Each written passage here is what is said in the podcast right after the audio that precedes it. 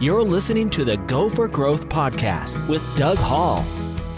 Hi, everybody. This is Doug Hall, your host for Doug Hall's Go for Growth. And today I have a special guest live from Sydney, Australia, uh, none other than Matthew Fitzpatrick, whose firm is MJ Fitzpatrick. And he's uh, kind of a specialist in helping us be our real self. So I'm hoping to learn some, some uh, tips today, and I want you to learn too. So help me in welcoming Matthew to the show. Matthew, great to have you here. Good to have you here. Uh, by the way, most people call me MJ, so you might uh, you oh, might okay. get a bit well, of a we'll delayed response if you call me Matt. Yeah, I'll be like, wait, who are you talking to? Yeah. All right. Well, yeah. well, we want to use the right handle. So, and and and frankly, I think MJ is a better branding handle anyway. So I, I approve. I agree. It. So great. Good on you. Tell us a little bit of your origin story. How did you get where you are now, and what are some growth stories you learned along the way? Cool. So I think anytime you ask anyone where they come from, I think there's a lot of different ways they can take it. You can, you know, talk about things that happened to you growing up, or talk about, you know, you were in a business and you thought you could do it better than your boss, or whatever it is. But I think at the end of the day, it really comes down to following that part of you, which doesn't doesn't quite speak very loudly and is actually usually just speaking in a whisper, telling you, "Hey, I think I think you need to go in this direction. I think you need to do this thing over here." And you can't really ever quite explain it and you're not even really sure why you should go over there but there's just some part of you which is constantly telling you hey you know you're not where you need to be. It's actually you know changing the business or selling a different product or whatever it is along the way. And so mm-hmm. every kind of business owner i know has had to make a decision like that where everyone else in their life was telling them it was a silly decision but some part of them which they couldn't fully articulate was actually telling them where they needed to go. So how i've gotten where i am today is you know, following that part of me, that part of me which has actually been right every single time I've listened to it. And it's been a hell of a journey. I mean, you know, I started working just with entrepreneurs. Um, they mm-hmm. were a great market to sell to if you're trying to help people get better. Every entrepreneur know that knows they need to grow, know there's more they're leaving on the table.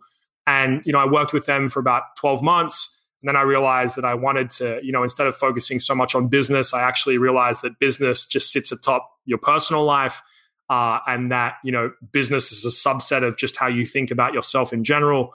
So then started working with people one on one. I actually worked with women for about two years straight. It was very fun working with them. Very easy to drive business in that realm.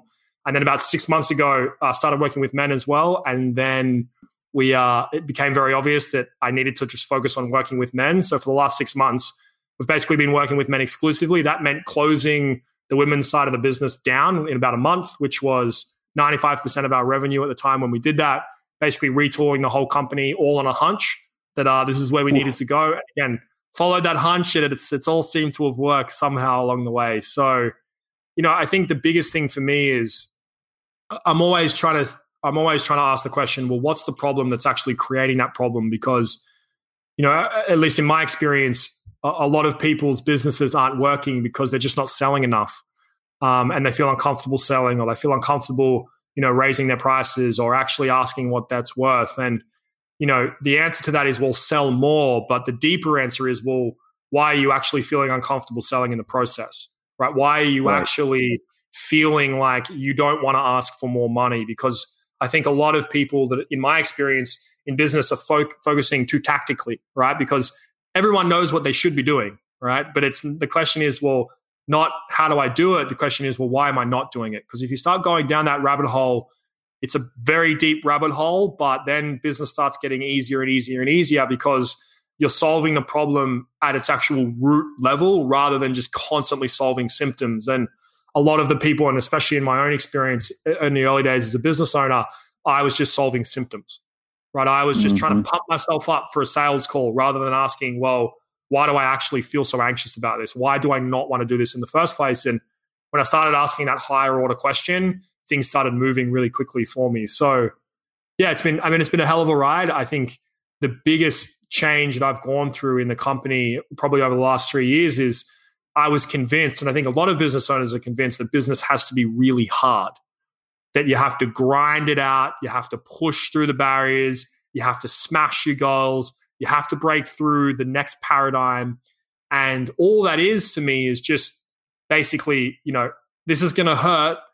And I just need to hold on until I get to where I want to go, even though the whole time I'm going to be in pain. And, You know, I ran my business mm-hmm. like that for two and a half years. And, you know, I, I live my purpose. I, I love what I do. And I didn't like my business. I didn't enjoy it. And I did it because I felt like I had to. And I was constantly pushing myself to do the things that I felt like I needed to do. And hey, it worked, but I wasn't enjoying it. And then I really realized there has to be a better way to do this. That it, business, surely business doesn't just mean me forcing myself to do things I don't want to do and me putting myself through pain to achieve my goals. That, there's got to be some other mechanism for motivation I can use. And then, you know, I remember this, uh, you know, Richard Branson story of, you know, he's got 300 companies or whatever it is. And he, he says the first question he ever asks himself before he starts any new business is, is this going to be fun? And if the answer is no, hmm. he won't do it.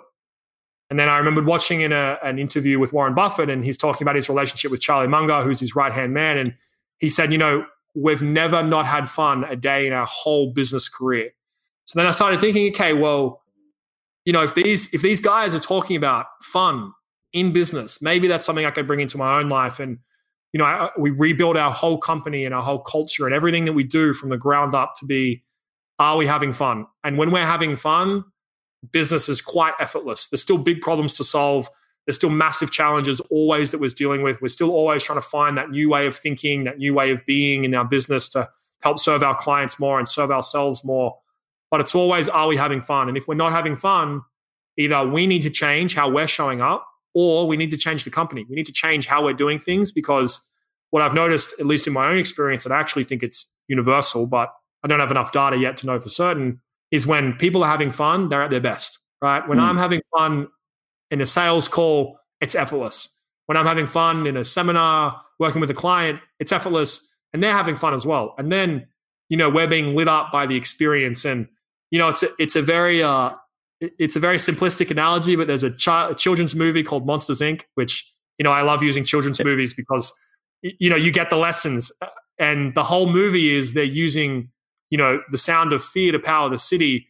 And it actually just takes one person to realize the sound of laughter is actually 10 times more powerful. But it's that leap of faith because we've been using fear and pain and what happens if I don't succeed our whole lives to motivate ourselves. But if you can take that leap of faith in, on yourself and, and on fun to think, well, actually, if I'm just if I'm just so happy because I'm having so much fun every day of my business life, I'm going to trust that in that way I'm going to be successful. So if there was one thing that I, you know, I think I had to go through the rites of passage to to really realize what fun was. But if there was one thing I could offer to people out there who are running a company or running a business, like it doesn't have to be hard. You know, there's always going to be difficult problems to face, but you can have fun even though things are difficult. Or you can be mm. difficult and just be having a very, very hard, very challenging experience. And so I think I love the company so much. And now that I love it, everything's easy even when it's hard, it's still easy because I'm not making it more difficult because I'm like, you know, setting myself on fire to keep the company warm, which is, I think, what most business owners are doing. And that's just not a sustainable option. So, yeah, no, if, if, if you can trust in fun, in my experience, uh, you know, business can be a hell of a ride. So think about the, yourself and people you've coached on this, and when they are ready to confront that question, which uh, I quite agree with you. I think I think that fun factor is a really really important indicator. So so what kind of levers do they pull once they're ready to cross this sort of over this mental boundary and they're ready to confront this? What are the two or three most common things you see people do in their thinking? Yeah. The first thing that I think they need to do is to realize that whilst their business exists to serve their clients, it also exists to serve them and their staff. And mm-hmm. when you look at when you add that second component of what a business should be in, the whole game changes because really what uh, you know, I'll just talk about my own experience. Really what happened when I put fun at the top of the equation is you know, a bunch of what would be considered normal business things to do, we just stopped doing. So, you know, I work in the seminar industry. It's you know, you come to one seminar, then, then there's a more expensive seminar and a more expensive seminar and a more expensive seminar. And, you know, that's the kind of, that's like the normal way that you would sell a product. You just continually upsell into more expensive products. And yep. rather than doing the normal way of doing things, which is just to build that out in a week and then just sell as many people as we can, we're doing things strategically. And, you know, I don't work with people for six months because I don't have fun doing that. right? Mm. And so all of a sudden, the products that you're building, am I going to have fun selling this product, creating this product, putting this product out in the world? When we're creating content now, right? We're just about to start out, um, you know, huge social media campaigns. We've got content machine running. When I'm producing the content, when I'm on a podcast, am I having fun? Right? Is what we're talking about fun? When I'm sitting down, creating our, fa- you know, writing back to Facebook comments, creating our Facebook posts, how can I have fun doing this? And everything that you're doing, you start becoming really intentional about what you're doing because it's a it's the fun thing. So that'd be the first big thing. The second big thing that I would say is prepare for pushback. It is insane the reactions that you get from people when you tell them that your business exists to create fun for its staff. It's like it's like you're telling people that you can that you can teleport to the moon. It's so right. far out of the normal conception of what they think is possible that you're going to get pushback. And you know, some people will be happy, some people will be interested, but then a lot of people are just going to be like, you can't succeed that way. It's too airy fairy. It's too woo woo to have fun when you're showing up. Business just has to be about the data. It just has to be about the numbers. And I think business is about the data and it is about the numbers, but that data and those numbers, I mean, that's just putting the human experience into numbers, right? Like your mm-hmm. sales revenue is just a number of people who've been so moved by whatever it is that you're doing that they've decided they wanted to be a part of it somehow. And so when you realize, look, at the end of the day, no matter what business you're in, you're going to have to deal with a human at some point. And if you're actually looking at it, that the numbers are designed to serve you and actually your business is designed to make whatever impact you want to make on the world better and at a deeper scale and with more um, with more repeatability, then really everything changes. And so I think the two things in there is number one, adding in this extra component that yes, your business exists to serve your customers, but it also exists to serve you and your team and your staff. And I think there's a huge gray area in, you know, customers always right. Well, yes, customer is always right, but your your staff are always right a lot as well. And so I think getting into that, you know, beautiful area of, well, yes, we want to have our clients' backs, but we also want to have our staff's backs and make them feel supported. And I think the way to do that is to create an environment where people show up and love what they're doing and love the work that they're that they're doing. And then the second component is to prepare for feedback. But to really realize, you know, the only opinion in your own business that matters is your own. And if you don't feel like something is right, then change it. And the, you know, I, I love this idea that your culture of your company can be anything you want it to be. It's like you can design the rules of the society and as long as it's following the rules of the law, you can be any way you want it to be. And I think giving people permission to start to, you know, let go of all of the people that they hear giving them advice, advice, and really, including myself, and really start to follow their own instincts and follow their own hunches. Um, in my experience, magic happens. And when when we're all in our business and it's just magical, we don't know how it's happening. It's just happening, and we all have moments of this where we get into this beautiful pocket and everything just lines up, and it's like you show up to work and magic is happening. It's like, well, what if we can try and create every day to be like that? And in my my mm-hmm. experience, mm-hmm. everything works. Uh, and so, if you can put that at the forefront of your own mind, then I think the intentionality in your business just grows massively. And then, you know, things start working the way they're supposed to work.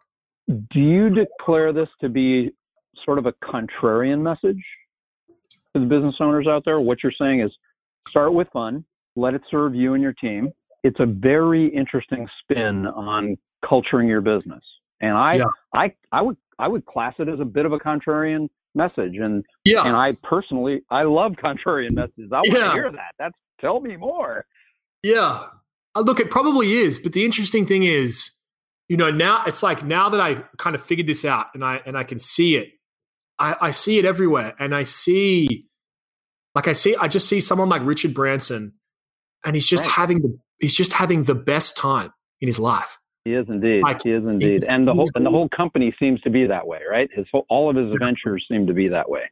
Exactly. And and then I think about when I'm at a restaurant and the staff are having fun, how amazing an experience it is, and how that that energy is infectious, and how it makes me want to go back. And when I go onto an airline like Virgin Airline, and they're having fun, and they make me laugh during the hmm. voiceover, I, I, I'm like, huh, isn't that interesting? How I'm attracted to that and I want to be around that. But I think, you know, honestly, hearing hearing Warren Buffett talk about his relationship with Charlie Munger, and they've been in business for what four or five decades. They've obviously made an incredible amount of money and a huge impact. And to hear him say that they've never had a day where they haven't had fun their whole business relationship, you know, I just realized, look, if he can do it and it's working for him, it'll probably work for me. So I think it is a contrarian message. I think it's going to slowly shift, right? Because I think there are a lot of businesses owners out there who actually really don't enjoy working in their business, but they're forcing themselves to do it because you have to somehow force yourself to do things because it's the only way. Yep. But look, it is pretty contrarian, but I also think, like at some level, it just makes sense. Like whenever right. you're having fun, no one has to tell you what to do. You don't have to, you know, be nice. It's just it's all natural. It's all effortless. And so when you put that at the center of your business, man, everyone just starts having the best time. And and I think the thing that my staff love about this, you know, we've got a small team, but you know, I'm constantly saying to them, if you're not having fun, what you're doing, that's a problem. And you need to bring that to me. And we'll either change the product so that you can have fun, or we'll figure out what's coming up for you that isn't fun and we'll figure out a way to work it. And then everyone's empowered to make decisions about how they think the business should run.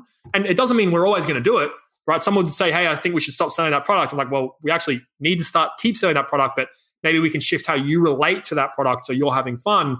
Right. They feel empowered that they're actually working in a company which cares right? They're like, there's actually care there, and this company is being built for them so that they're having fun. And I just love the idea of people coming to work and the question in their mind is, Am I having fun? And if the answer is no, something has to change. And so, yeah, it probably is very contrarian, but I also think it's like quite simple and Mike makes intuitive sense. And it's just about taking that leap to actually doing it. And even if someone listening to this just tries to make things a little bit more fun, just when you sit down at the start of a meeting, just try and make everyone laugh before you get to business, right? Everything just seems to handle itself because we're at our best when business is just happening, right? It's like it, we're not even really thinking about the numbers. We're just showing up, we're in flow, we're having fun, and the sales just happen. The magic just happens. And so I think, well, you know, let's put that first.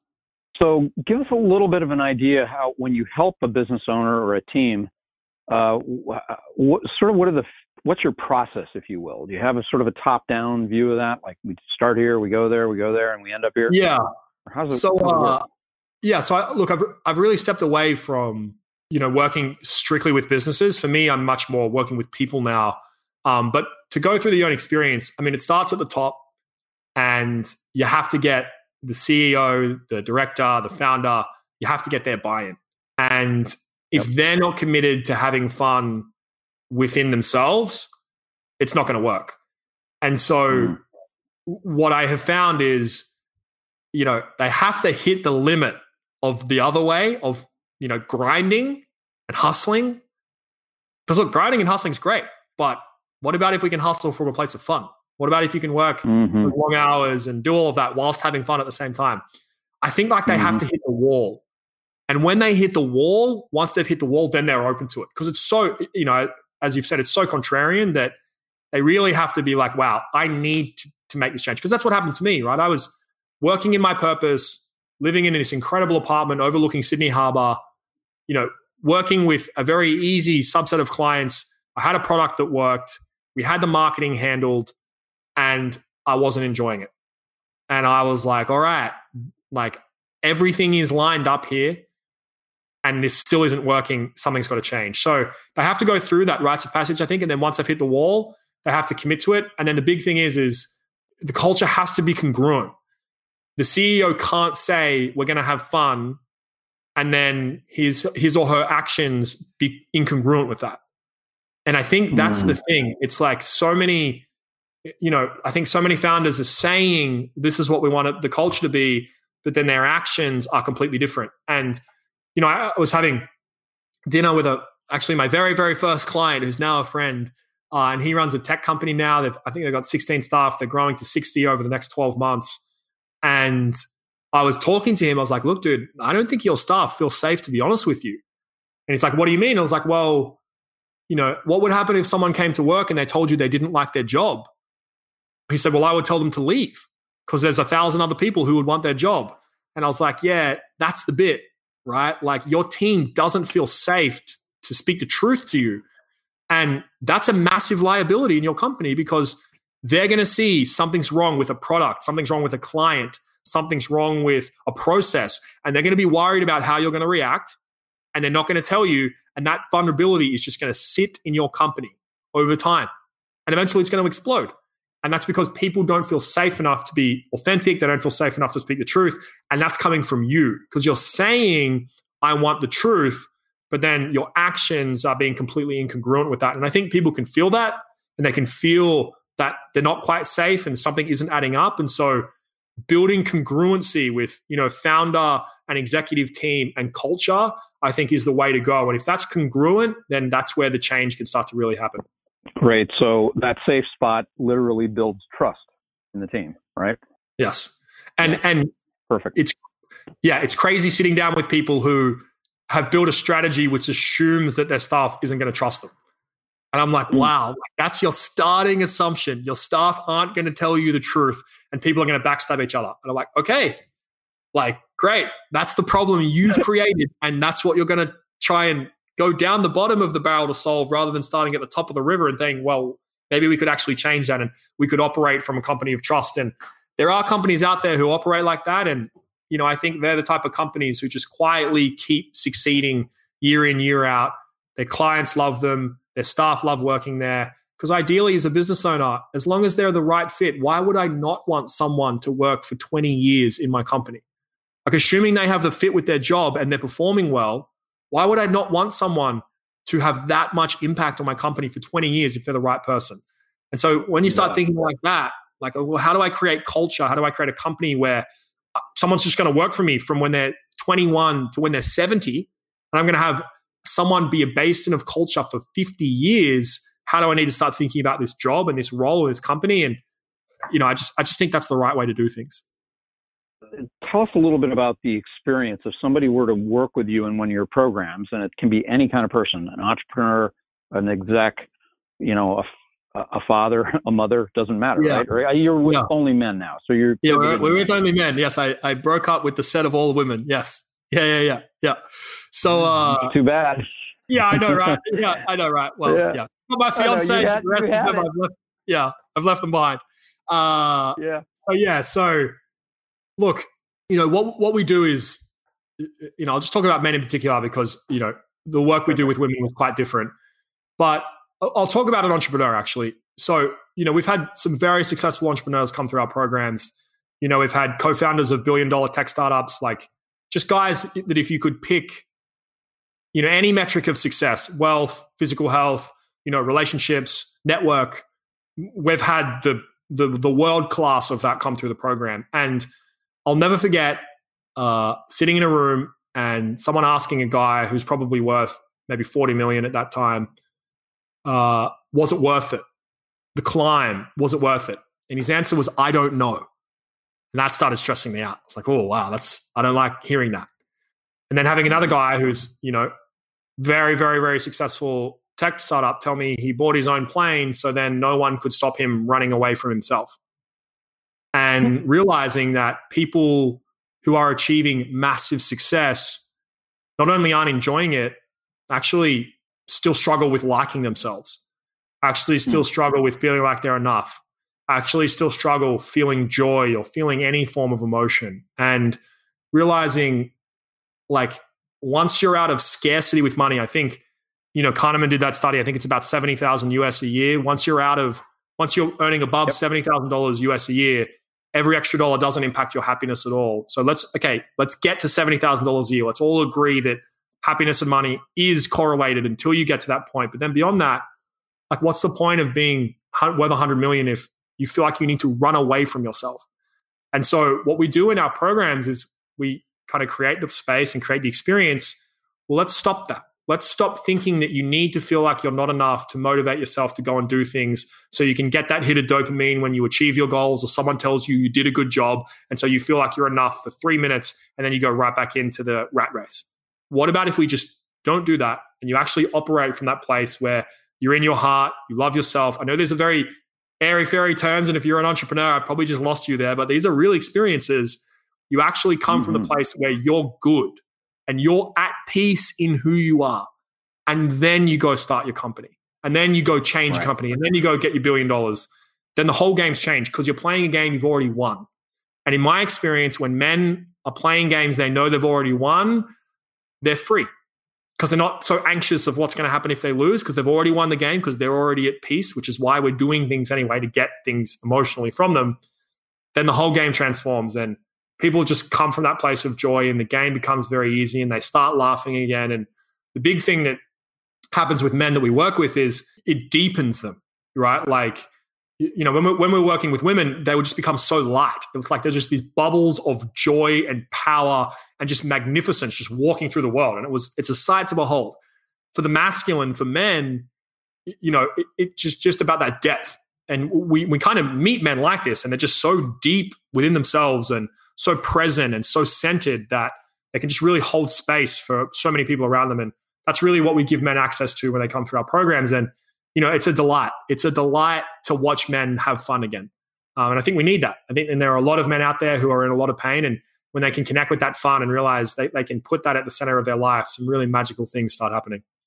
So, is there any particular personality type that lends towards being more attuned to your work, or is it is it, is it yeah. just universal? Well, I mean, I think it's universal, but uh, I don't know yet. I have to live my whole life. Uh, but you, you, and you need a you need a little bigger data set, right? You, yes, got to exactly. keep accumulating yeah, yeah. stories, right? Yeah, yeah, yeah, yeah. I need a three billion uh, person data set, well, probably four billion by now. Mm-hmm. Um, but mm-hmm. I mean, they have to be open. That's the big thing. They have to be open, um, and okay. they just have to be willing to acknowledge that their mind isn't the most powerful part of themselves. That's it. Right? If people can show up, if a man shows up with those two things, he's going to get it but it's it's really recognizing that we are not you know one of the key lessons of meditation is you're actually not your thoughts you're the thing experiencing your thoughts if men are just willing to acknowledge that maybe they do have a heart or even they're going to go crazy they have a soul or whatever you know metaphor works for them that maybe their gut knows more than their mind if they're just willing to acknowledge that their mind doesn't have to have supremacy in their life and they're open we can yeah with those two things if they're committed to doing the work because it is very hard yeah, the process will work, and uh, it's pretty miraculous.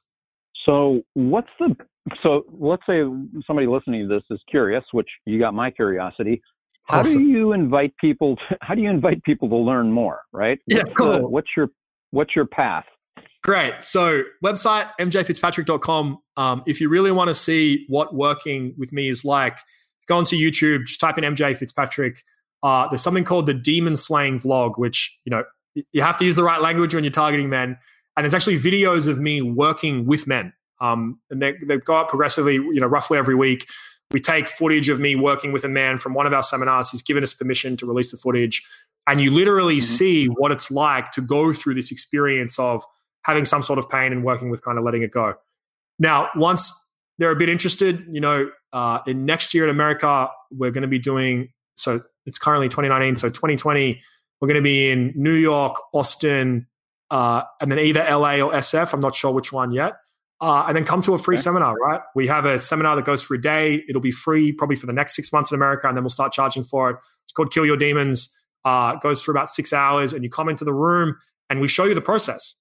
Uh, and we've had guys leave our free seminar and say that's the best self help seminar I've ever been to, and that's having done the Tony Robbins landmark, you know, kind of bandwagon. Uh, and then from there, if you want to keep working with us, great. You're welcome to. We'd love to have you. If you don't want to keep working with us, great. That's okay too. Um, it's just we want you to get the experience of what it's like to start to get out of your head and see what life is like living from that gut, living as being the hero in your own life. And then, you know, we take it from there. But, you know, just get curious. Um, you know, I'm a pretty easy guy to reach. Uh, I, my email isn't that hard to find. I'm going to start changing that because I get a lot of emails, but, you know, it's not that hard to find yeah. me. Um, and it's not that hard to you know go on YouTube and watch some of the videos and and yeah, you'll you'll start to see what it's about. Great, and we'll make sure we post those links in the show notes here. So when you go find the transcript, you'll find the actual links, you guys. So so you can really chase down MJ and understand what he's doing. So if you were kind of to distill all this into like your one best piece of advice for that, and let's just focus on men. Sorry, ladies, we'll, we'll yeah. do that. We'll go with this. Yeah, yeah. The man that's the man that's building a business, entrepreneur who hasn't quite patted himself on the back yet. He's business building. He's like, what's the next thing I got to do? what comes to your mind? Number one You piece just- of advice. Yeah, you don't have to set yourself on fire to fuel your business. Perfect. Yeah, there's another way. And you know, that's sort of the entrepreneur's uh, story is you kind of do have to set yourself on fire. It's like, I think that's a common belief is Yep. you got to throw your all into it. Yep. And and you know, let's That's a- just just for those guys out there who love taking action, you can still take the most action in the world. You can wake up every day and, you know, get an ungodly amount of things done. But the fuel that you're using to get that done, it doesn't have to be you setting yourself on fire. It can actually be something you enjoy. Brilliant. MJ, um, terrific having you on today. Um, Yeah, thank you. We've got your stuff here, mjfitzpatrick.com. You guys go check it out. Check out YouTube.